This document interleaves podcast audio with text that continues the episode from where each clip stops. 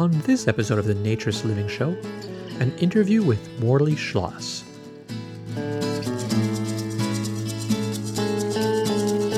This episode of the Naturist Living Show is brought to you by Bare Oaks Family Naturist Park.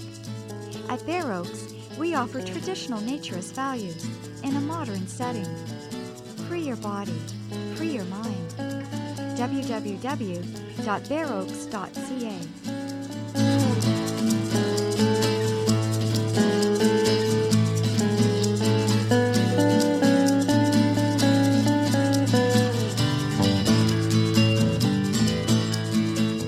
Welcome to this latest episode of the Naturist Living Show. My name is Stéphane Deschênes. I'm your host for this show and this episode of the Naturist Living Show, and I'm also the owner of Bare Oaks Family Naturist Park.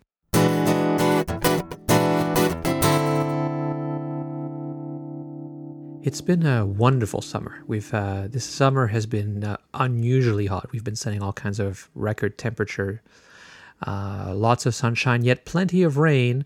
Uh, but tend, rain tends to be during the week or at night and not all the time, unlike the last two years. So everything's green, yet we don't feel like we're missing out on the heat and the sun this year. And I was at Bare Oaks and uh, in the middle of the week this week, and it was really it was really a pleasure to just stroll around and see how things have grown. Uh, we've we've f- we've got about over four times I think uh, our membership from four years. We had over seven hundred uh, new visitors this year alone, and the year's not over yet. And uh, it was just it was great. It was the middle of the week, yet there was lots of people still around playing, enjoying themselves. Kids were running around, giggling, laughing, squealing. Uh, there was a couple of women sitting around uh, with a guitar, playing some songs and singing. Uh, people were in the lake, people were in the pond, people were on the deck having a drink and a chat, and everybody, everybody, of course, was very comfortable in their own skin, and uh, that that's really why I do this. Um, I mean, I'm hoping to turn it into a profitable business, and it should be. And by the way, I think that's very important naturist clubs, uh, resorts, uh, parks, or whatever you want to call them, need to be profitable businesses because if they're not, then they won't survive. They won't. They will be relying on the goodwill of people who are dedicated. But then, when those people move on, um, there'll be nobody to continue the job. There'll be nobody to take over the business. There'll be nobody interested in starting new naturist businesses because it's not profitable. It should be profitable. There's no reason. That's the kind of world we live in where uh, things have to make a profit so that everyone can earn a living.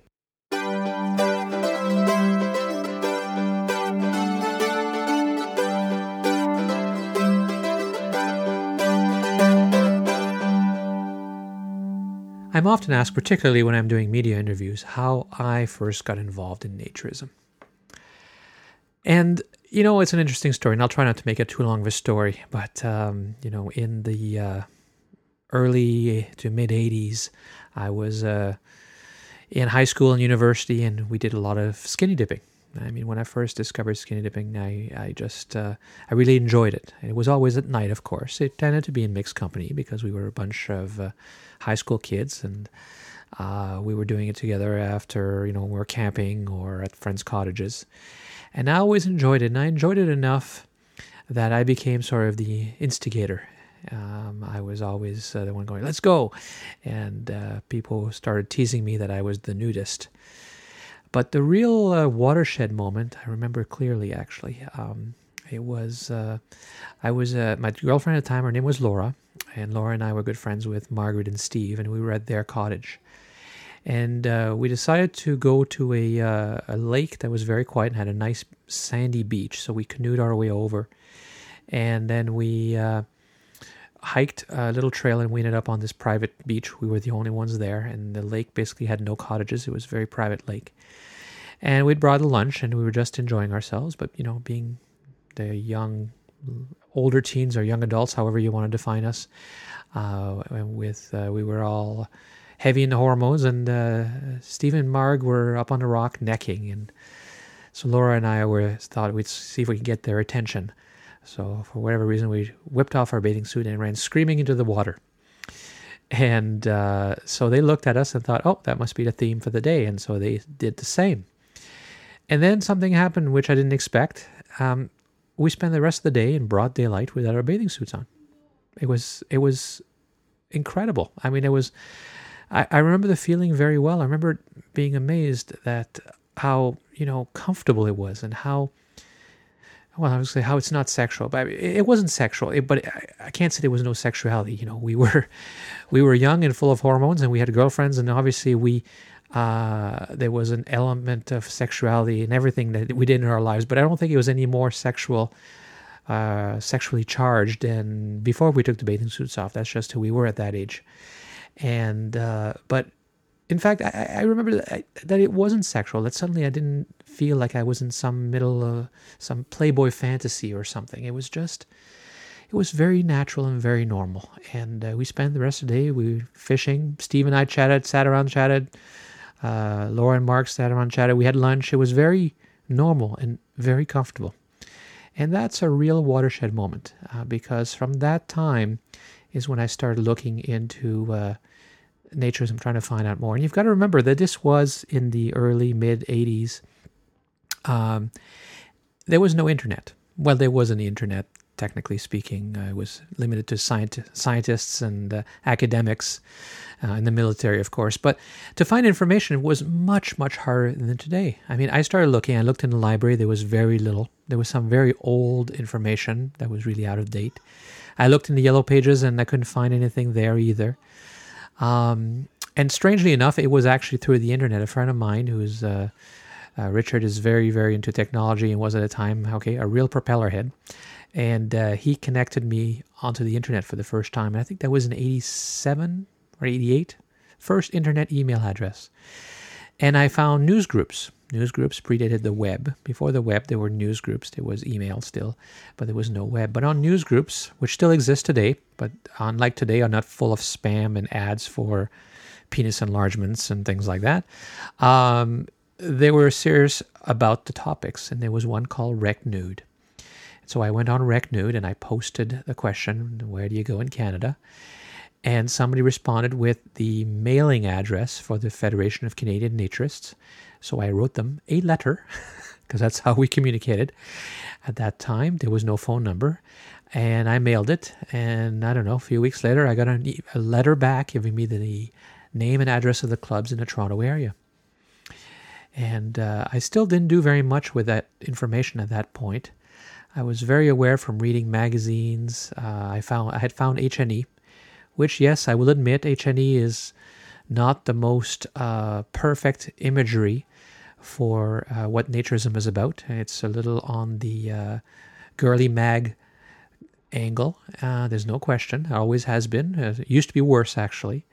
But it was a magazine that was readily accessible uh, in stores, on the bookshelves, on the magazine racks albeit in the adult section. So it was a little embarrassing to purchase, but I bought those and I learned from that. But anyway, I knew from that that single men aren't always welcome, that it's difficult for single men to go.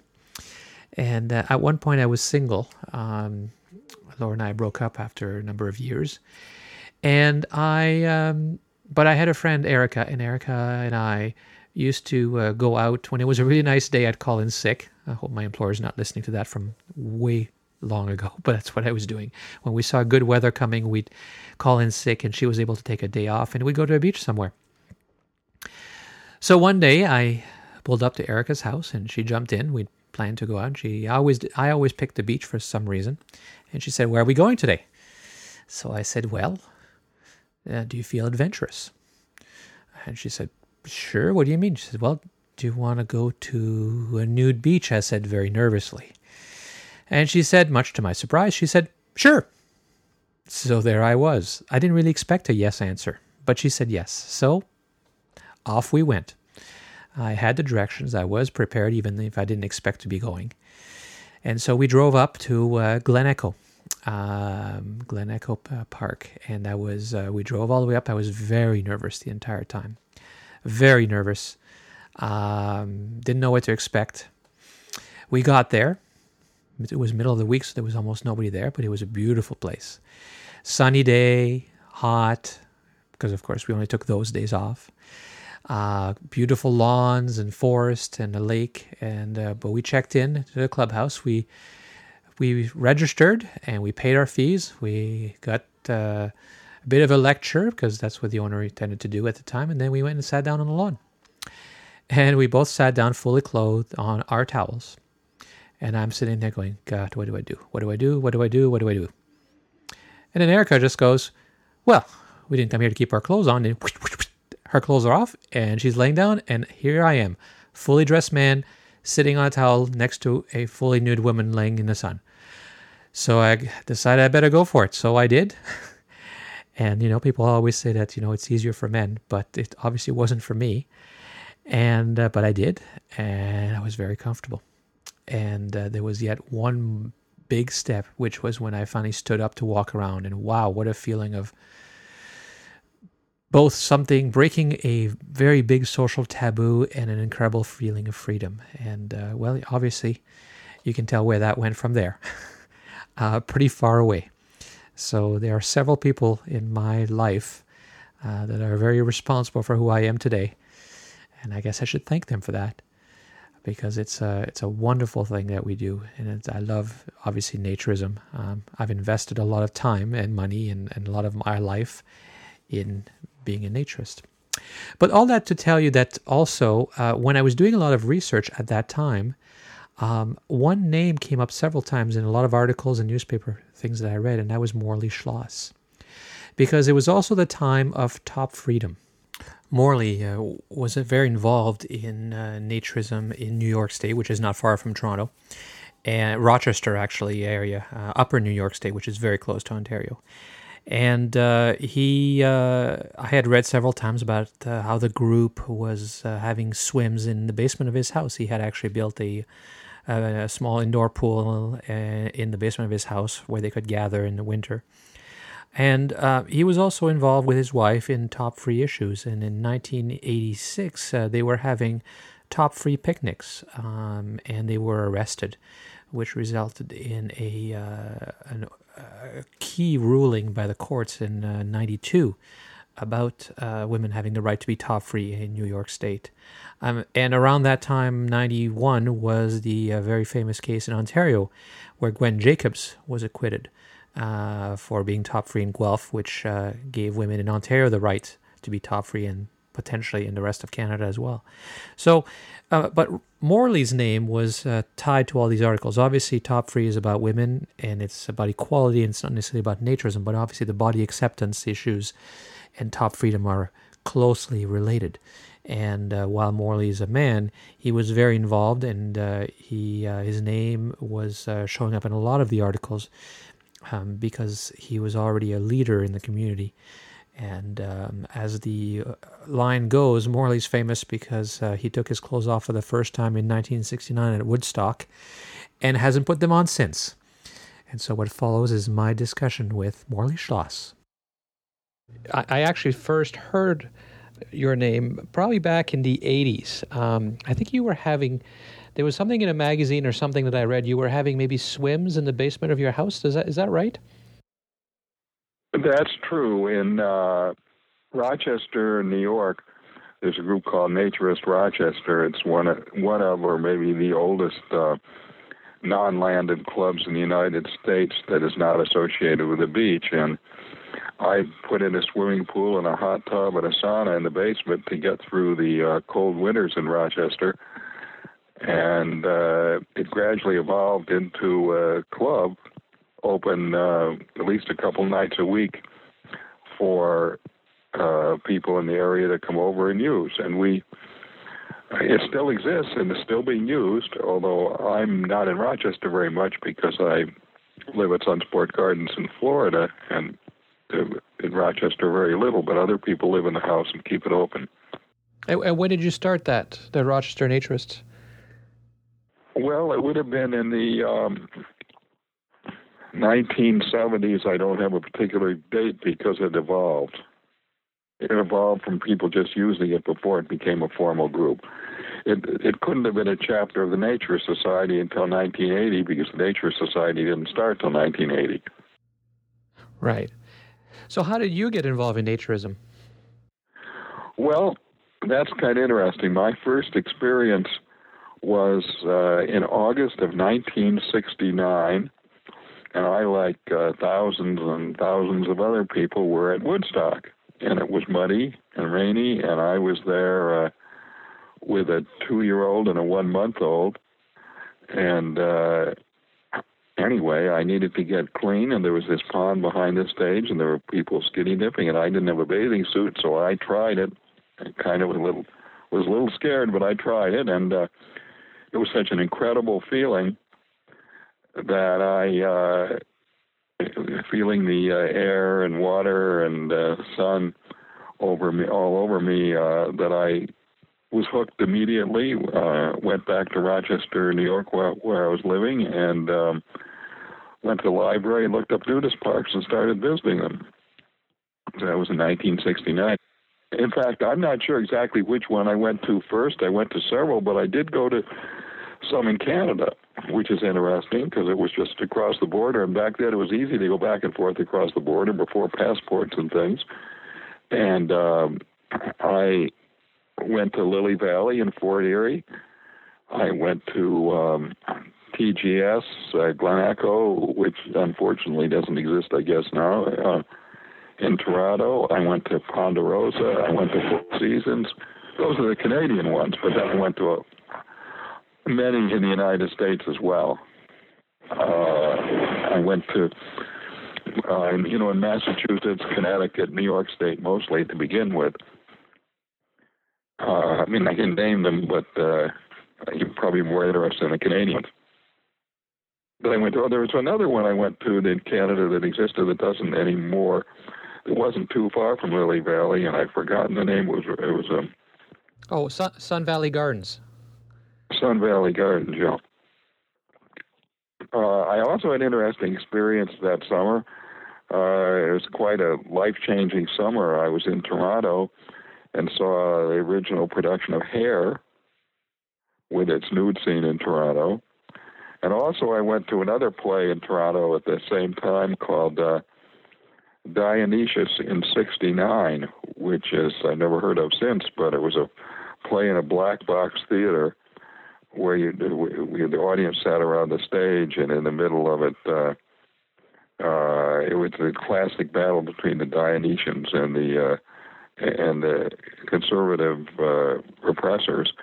Uh, and they got into a, and the Dionysians invited the audience to come join them, and, and I got nude and went down and joined the cast who was getting nude, and uh, all of a sudden it turned into a kind of war with red paint being splattered around, and I got covered and got to shower with the cast afterwards behind the, you know, after the play was over.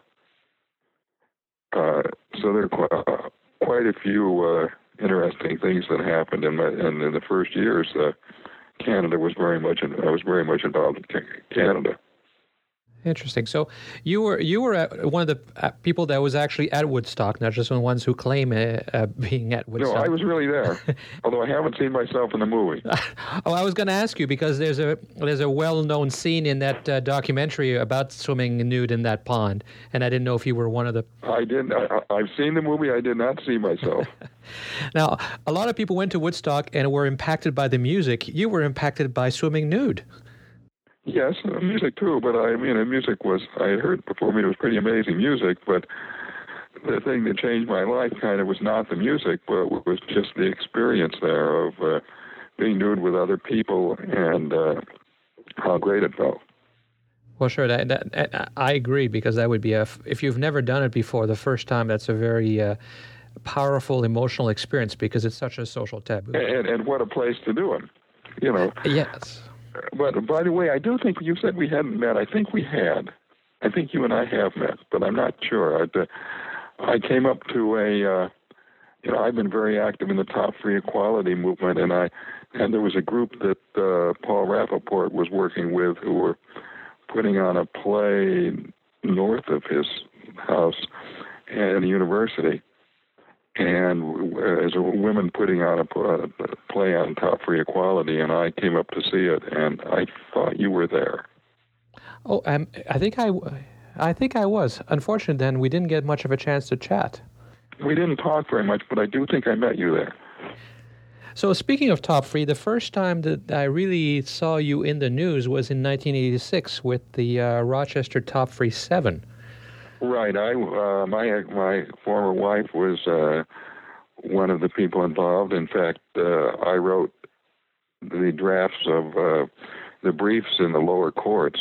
Uh, that was quite an experience, uh, and that was that really changed things as well. It took five different trials before we finally won in, the, in New York's top court. And the meetings were all at my house. There'd be women uh, riding their bicycles up top free at my porch, and we'd have planning meetings. And uh, we actually had top free picnics every single summer. Uh, there were only arrests in two of the summers, though, 1986 and 1989. Um, but we did have picnics, top free picnics in parks in the area every year. And we did other things like going to uh, Seneca Falls to the National Women's Hall of Fame, and um, uh, and they had a top free play there on the grounds of uh, on, on their grounds, the National Women's Rights Museum, and um, at Elizabeth Cady Stanton's house there. So um, we've been. I, I was involved with that, and uh, that was a that was a very exciting time, and uh, and uh, we won.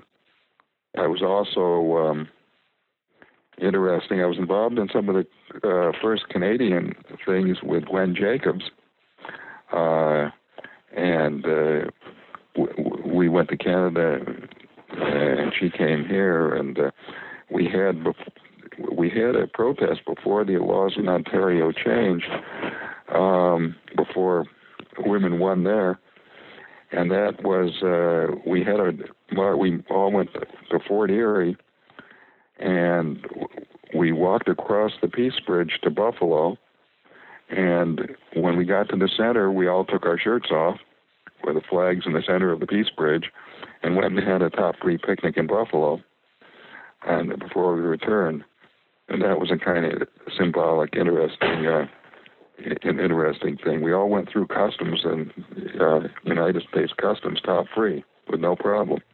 Hmm, that's fantastic. Now, why do you think you won in New York? What was it uh, that made that a successful challenge? Well, we won because we put we did a lot of uh, we put on a good case, and of course it makes sense. It's a you know I believe it's a violation of the Fourteenth Amendment of the United States Constitution to require women but not men to wear tops. It's gender discrimination, and of course it violates equal protection of the law. But we brought in, and this we couldn't have done unless we kind of uh, my my wife was pro se. The other women had attorneys, but she re- represented herself, which I don't recommend unless you have an attorney next to you. But we did, uh, and but we and we brought in all kind of expert witnesses. We brought in a psychologists to put Barbie doll on the stand, uh, most popular toy that. Uh, and, show, and talked about how she had unrealistic uh, uh, dimensions that no woman could ha- could look like that without toppling over, and and presented a, uh, an image for an unattainable beauty ideal for uh, for for girls. Um, we had an anthropologist from the Margaret Mead Institute who talked about the importance of breastfeeding and requiring women to cover their breasts in public, discourage breastfeeding even if breastfeeding was allowed and we uh, even we blew up some pictures from the swimsuit edition of Sports Illustrated uh, and made big posters out of them, and they had the police come. And you know, those show the New York law read uh, you couldn't show any part of the uh, breast below the top of the uh, areola, uh, and uh, of course, all these swimsuits on a, in the cover and inside of Sports Illustrated swimsuit edition did just that. They showed lots of the breasts, and we had the police officers who made the arrests on the stand, and they said, "Oh, we wouldn't bother women like that." Well, they then we read the law to them, and they got all confused and muddled up, and that helped. So there are a lot of things we did. We even had in the uh, first trial in 1986 when the women were being arrested, one of the uh, television stations covered it. Actually, showed women's breasts being while the women were being arrested, and they showed that on the six o'clock news. We subpoenaed the uh, station manager. See, I'm not sure whether this was 1986 or 1989, but one of the trials. We subpoenaed the station manager and we asked questions. Did you get any objections? No, we didn't get any. He answered that. Uh, there were no letters objecting. There were no phone calls. Uh, there wasn't one single objection to showing women's breasts on the news. And then, so would you ever get objections? Yes, anytime we have anything on gay rights or abortion or anything like that, they get letters or phone calls. So he said, but you mean, but you didn't get any when they showed women's breasts? No, not a one. So that talked about it not being uh, disruptive to society uh, to, to show women's breasts. So all of those kind of things that we brought into it uh, made a difference. I think we we had a trial where we actually got into sociological and anthropological uh, issues, um, psychological issues, um, and we got that admitted into we got those admitted into the trial so that that uh, helped the win. It was a it was a pretty exciting time. Also, also there were no complaints. I mean, there were, in the whole time, all the picnics we had, we never got a complaint. The police could not document one single complaint they'd received about any of the picnics we had in public park. So you're you're uh, part of the NAC, the, the Naturist Action Committee, uh, the, the Nature Society. Yeah, I'm one. I actually am the only founding member still on the Naturist Action Committee and the Naturist Education Foundation. I'm on the board of both of those and uh, and that's uh, something that uh, is very important because it's the organization that uh, that best protects people's rights, uh, at least in the United States and Canada too. I mean, we're working. Judy Williams is one of our board members, and, uh, and I'm sure as all your listeners are aware, is very very active in Canada. Yeah, so uh, as as a NAC, uh, founding board member of NAC, and as a member still of NAC, and as very involved in the Rochester Top Free Seven, what would you st- say? Twenty, almost twenty five years later, is the state of top free equality in New York and in the United States? Well, in New York, it's still there, and uh, women aren't using it very much. Occasionally, you know, I will see women. Uh, on a beach top free around Rochester and other places, or I've been to Central Park in New York and seen women top free, but it's not real common.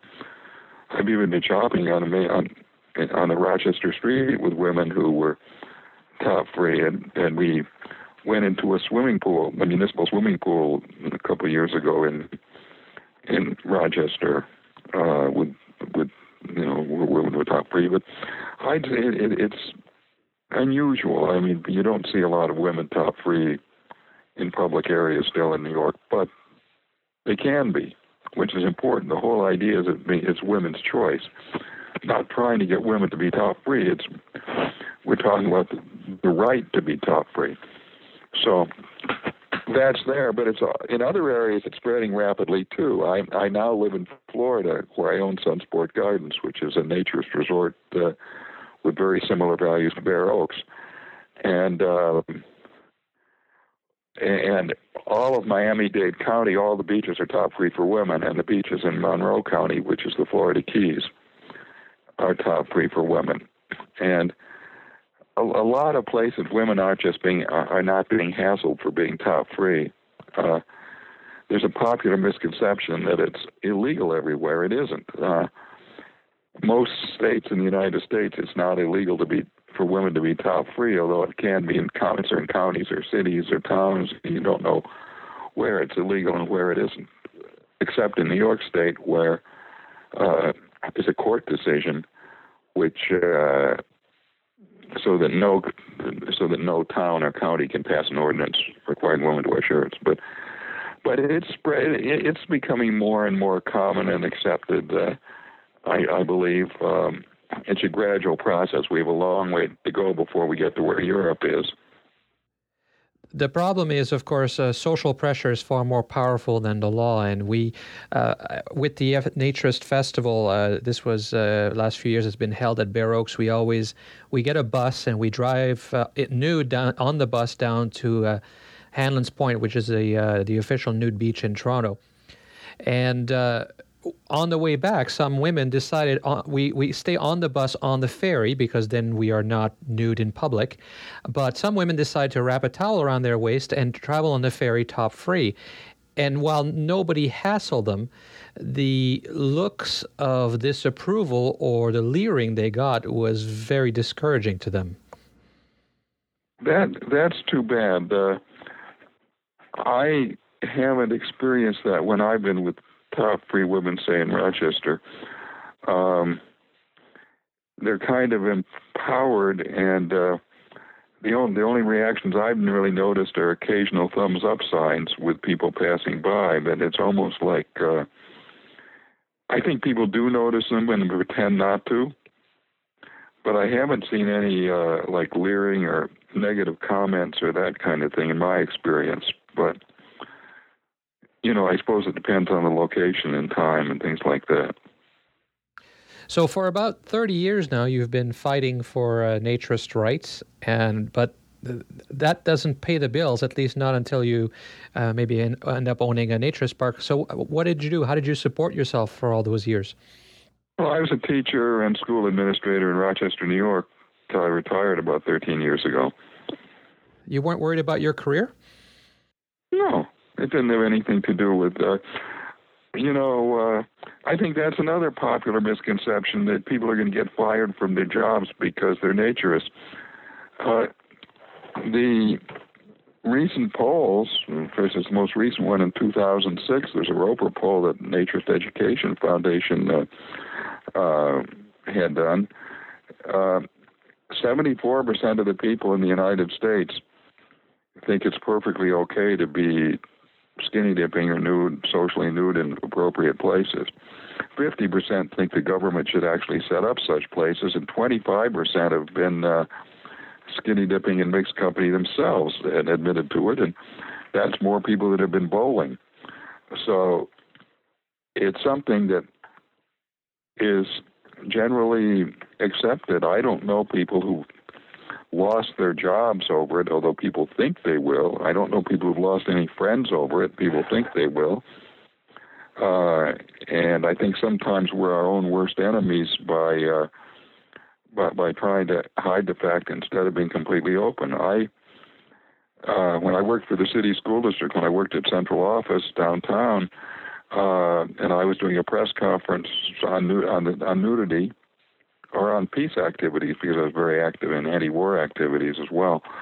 Um, their only requirement was that I step a few feet away from the front of the building so I didn't have the city school district office in the background if I was doing an interview. But they had no objection to me doing it, and occasionally, you know, I get the one time where I was on the same newscast twice, one talking about city school district affairs, because I was in charge of student placement, putting kids in magnet schools, desegregation, and so on. And on the same night, I was on, a, some kind of naturist topic. And no problem. Uh, I never got a, I never had any problem. Occasionally, I'd get a call at work asking about naturist things, and I said, I'd give them my home number and say, but I can't talk now, but please call me at home after work. But I, I know I didn't never had any uh, negative things. In fact, during the top free th- activity in 1986, I was on the Phil Donahue show, which was a wonderful talk show, better than most of them today. And um, and I was on during the week before school started when teachers have their all their in service. Uh, they come in for in service before the kids come, and pretty much the whole school district stopped to watch me on Donahue for that hour. It certainly isn't anything. You know, I think, and that's true not just in naturist things, but in most things. We manifest acceptance or we manifest problems.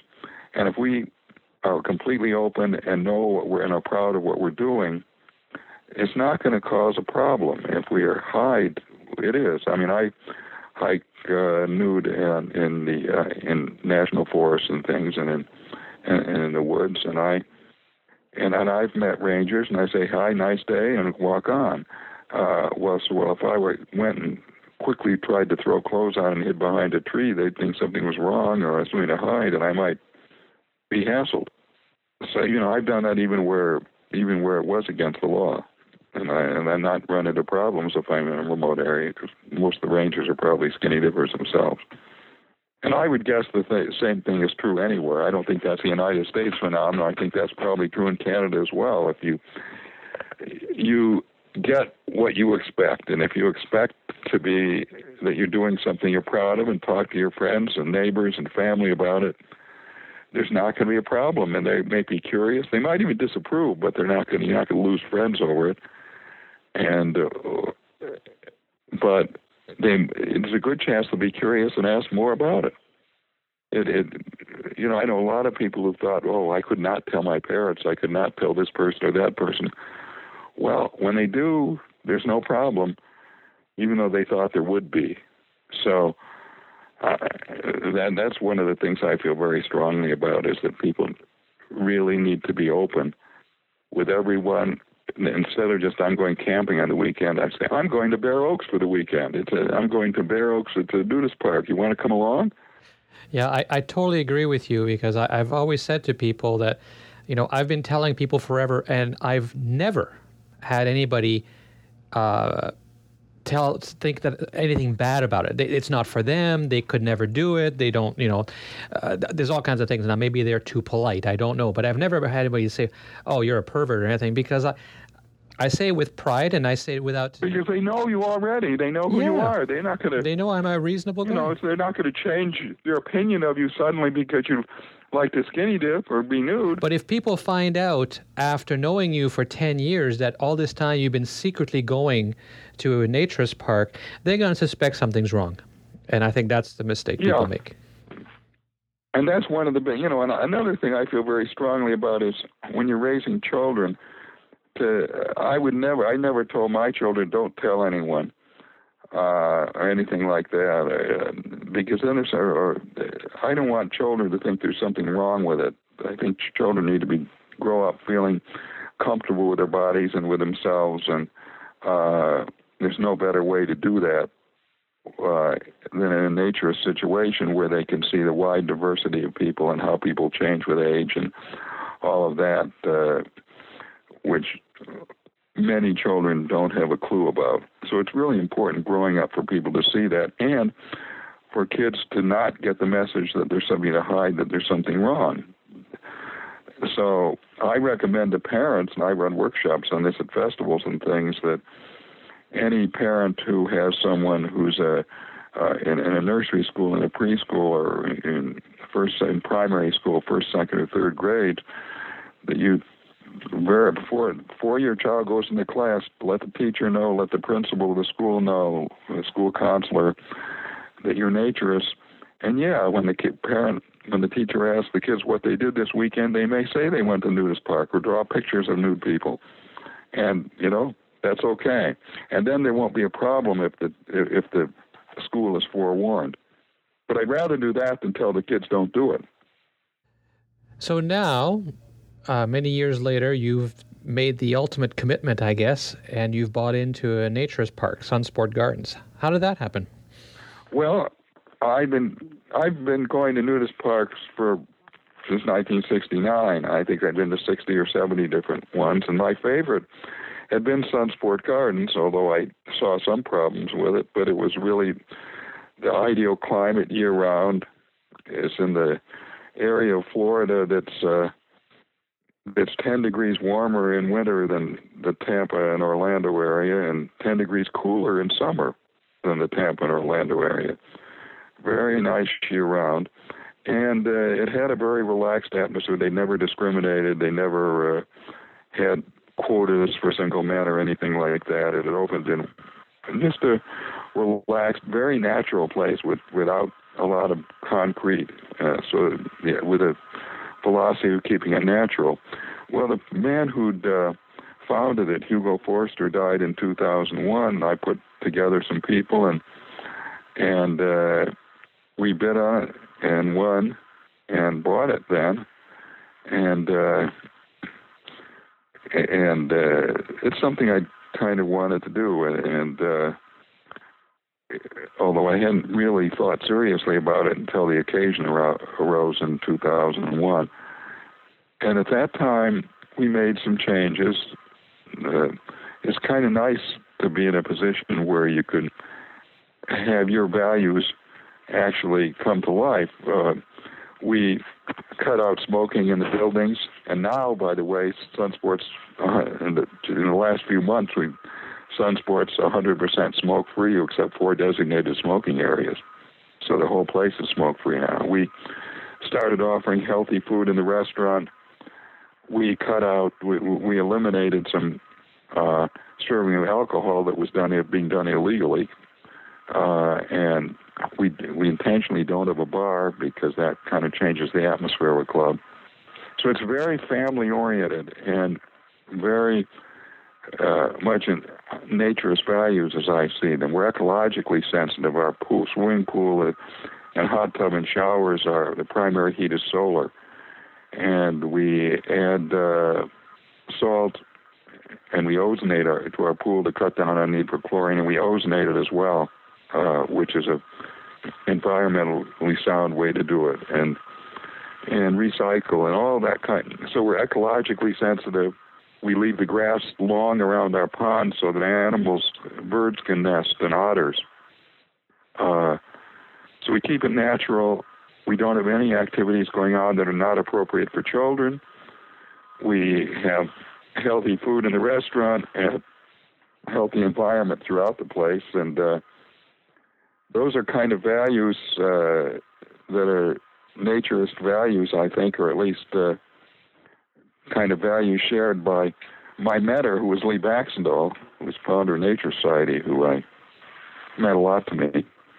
Uh, and so we actually are living those values and have a club that stresses ecology, stresses being natural, stresses offering healthful alternatives, and is very family friendly. In fact, we run a children's camp every summer in July, where we have kids from all over. Uh, uh, flying in because it's a very unique children's camp stressing uh, having fun and body acceptance and so on. So now that you're a Naturist uh, Club owner, of course, you're fabulously wealthy and raking in the big bucks. No, no, no, no. There's nothing. We don't make. I don't make any money on. I, I don't get any dividends. Uh, uh, I don't get any pay. I don't. I pay for my lot the same as everybody else pays for their lots. I don't make one penny on it. I just, uh, I just am being able to live in a wonderful place and a lifestyle I love, and uh, and, and and having an influence on the values and the way the club's operated. But no, we don't. I don't make one penny on it. My, I'm, I'm living on retirement income and things. Well, I mean, I, I, was, I was, I was kind of joking with you because I know, you know, you know, people think they can make money on nudist parks, but no one does. Uh, uh, unless some people try by putting in bars and and and and doing real estate. The only way clubs have really made money is is by selling real estate and uh, and by promoting a lot of drinking and and even even those get in trouble. Yeah, well, I'm not. Uh, my my my objective is, and I was uh, I was interviewing uh, Ted Hadley uh, over at. Uh, Cypress Cove, and uh, you know, I was saying, you know, we, we should not apologize for making money. Um, and I my my objective is to become profitable in a, even considering the investment that had to be made to purchase the land at Bare Oaks, because if we can't do that, then we will never have the growth of naturism. And I want to prove that you can do that without having the bars. Well, I think you can, Stéphane. I think you're right. I think you can. Uh, I personally am not making any money because that's on it because that's my choice. But Sunsport does not have a lot of debt. The only debt are loans from me and um, there's and we're able to make improvements. We just put in a new hot tub. We just resurfaced our tennis courts. Uh, we're we keep the place in very good shape, and we make enough money to do that. We're we're not in any financial difficulty, and uh, and I suppose I could make uh, a small amount of money on it if I wanted to, but the objective, our objective is little, you know, I, I agree with Ted Hadley and, and, and that it's nice to have it a money making thing, but and Sunsport is a money. It does make money, and it, we make enough to pay all our taxes, and we without any problem we make enough to improve and keep making improvements without any problem, and we do it without borrowing money or going into debt. What do you believe is you've used the words nudist and naturist interchangeably, and I think that's because you realize that's more of a cultural term. Europe saying naturists and Americans saying nudists. But what do you think? What is it for you? What does it mean to be a naturist? Uh, what do you, what values do you want to see in a naturist club? Well, I well I've kind of talked about that already, but I actually when I'm being careful with my words, I kind of think of naturist as nudist with more nudists can, you know, take off your clothes, but for me, that term naturist means implies being close to nature, being part of, uh, feeling uh, part of nature, and and and having it integral, which would be ecology, and and and, and when I say nudity with more, I mean things like ecology, uh, healthful living, being family friendly, diversity and not without discrimination against people. And those are the kind of things that, uh, at least the way I use nature is uh, when I'm being careful. Uh, those are the kinds of things that that I would throw in to that term of naturism. And my my big uh, crusade has has become not intentionally, but because it's caused so much reaction. Uh, my opinion is that uh, clothing optional has been a failure in terms of naturism, in terms of getting more acceptance. Um, but what do you think? Well, I agree with you. Uh, uh, I think we're well. You know, I, I, I have mixed feelings. Uh, clothing optional beaches are wonderful, um, and so sometimes there's a word for that. You're certainly going to sell uh, the term better to government authorities talking about a beach being clothing optional rather than being nudity required. Um, I think so. There's certainly political things there, but but I uh, want my club. We use the term naturist. We do not use clothing optional because we require uh, people to be nude around the pool and hot tub and sauna in that area all the time. We encourage people to be nude other places as well. Uh, and so we're not, we do not want people coming and uh, staring. We want people to come and participate. So we use the we use the term nature as not clothing optional. Um, we've had a lot of discussion about that, and you can't require in a club people to be nude 100% of the time on the whole grounds, I don't think, because people get dressed to go to work and people, uh, sometimes the weather's cooler and and for one reason or another, they're doing working on something that could be dangerous if you're not only have protection. So, I, but but I think you saying nudity is expected all over, and you can require nudity in certain areas where it's not an option at all and at least that's how I've gone with it. Yeah, I agree. I mean, it, the the big challenge I had is, you know, I, I can't say that nudity is is obligatory because it isn't always. Um, I don't want, but I don't want to say it's optional, meaning that if you don't feel like it for whatever reason, and there's a million reasons people tell you, you can just stay dressed and watch everybody else. And, yeah, and, and that's that's exactly where I am. We're exactly at the same point with that, and that's why you and I use the term naturist and not clothing optional. I think it's more honest, and that's what we ought to say. Although, in fact, there are areas, there are clubs, and there are times when people wear clothing. I know our summer camp we run for children, both the counselors and the kids, it's nude all eight days of the camp, 100% of the time. It's in July, so there's no problem with being cold ever. And it's required complete nudity, children, counselors, everybody anybody else around, no matter where they are on the grounds. And um, that helps a lot too, because that uh, they get comfortable with that real quickly. Um, yeah, I think it's. Uh, I, I think it is important. you know, I think we're, as you say, I think we're very similar, same philosophy, and and uh, so. And another one other thing I wanted to say is that it, is that I think you you have no problem with this either. People complain a lot about uh, getting young adults into clubs, and oh, they don't come. Well, that's I think that's mostly because clubs are not really accepting of them, no matter what they say. We have no problem. We have lots of young people living at Sunsport.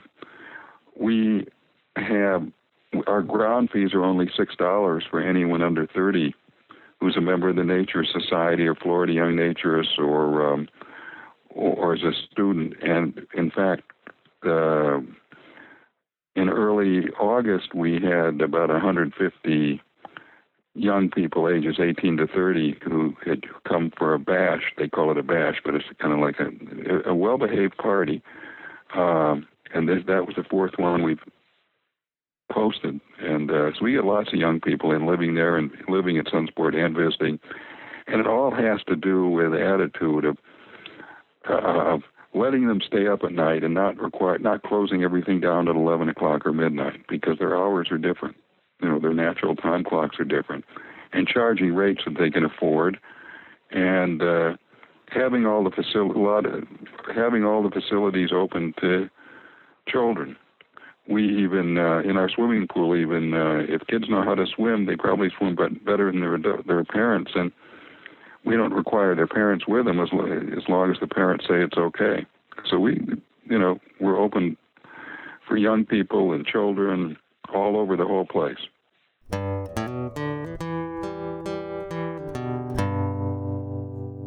Well, that's it once again for this episode of the Naturist Living Show. I hope you enjoyed it. Thank you for listening as always.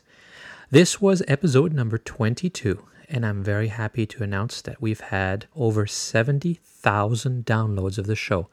That means the show has been listened to over 70,000 times. Those aren't just hits or page views, those are full downloads of episodes.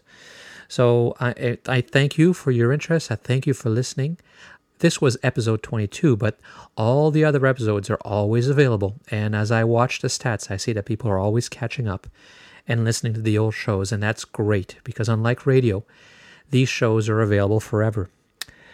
So, if you uh, are interested, you can find everything, uh, past episodes, and uh, show notes at the website, which is at naturistliving.bareoaks.ca. That's CA for Canada because we are in Canada. Also, please keep sending in your comments and suggestions. I, I do appreciate getting them and uh, they certainly give me ideas for shows, and it it it certainly keeps me going. It is the reason, and I do this show because of you, our listeners, um, that enjoy the show and tell me and encourage me for to keep doing it. So thank you for that. So if you want to send us emails, the show's email address is naturistliving at bareoaks.ca. That's B A R E, of course, bareoaks.ca. So join us again in about a month for the next episode of the Naturist Living Show. This episode of the Naturist Living Show was brought to you by Bare Oaks Family Naturist Park. Traditional naturist values in a modern setting. Traditional values means that naturism is more than just taking your clothes off.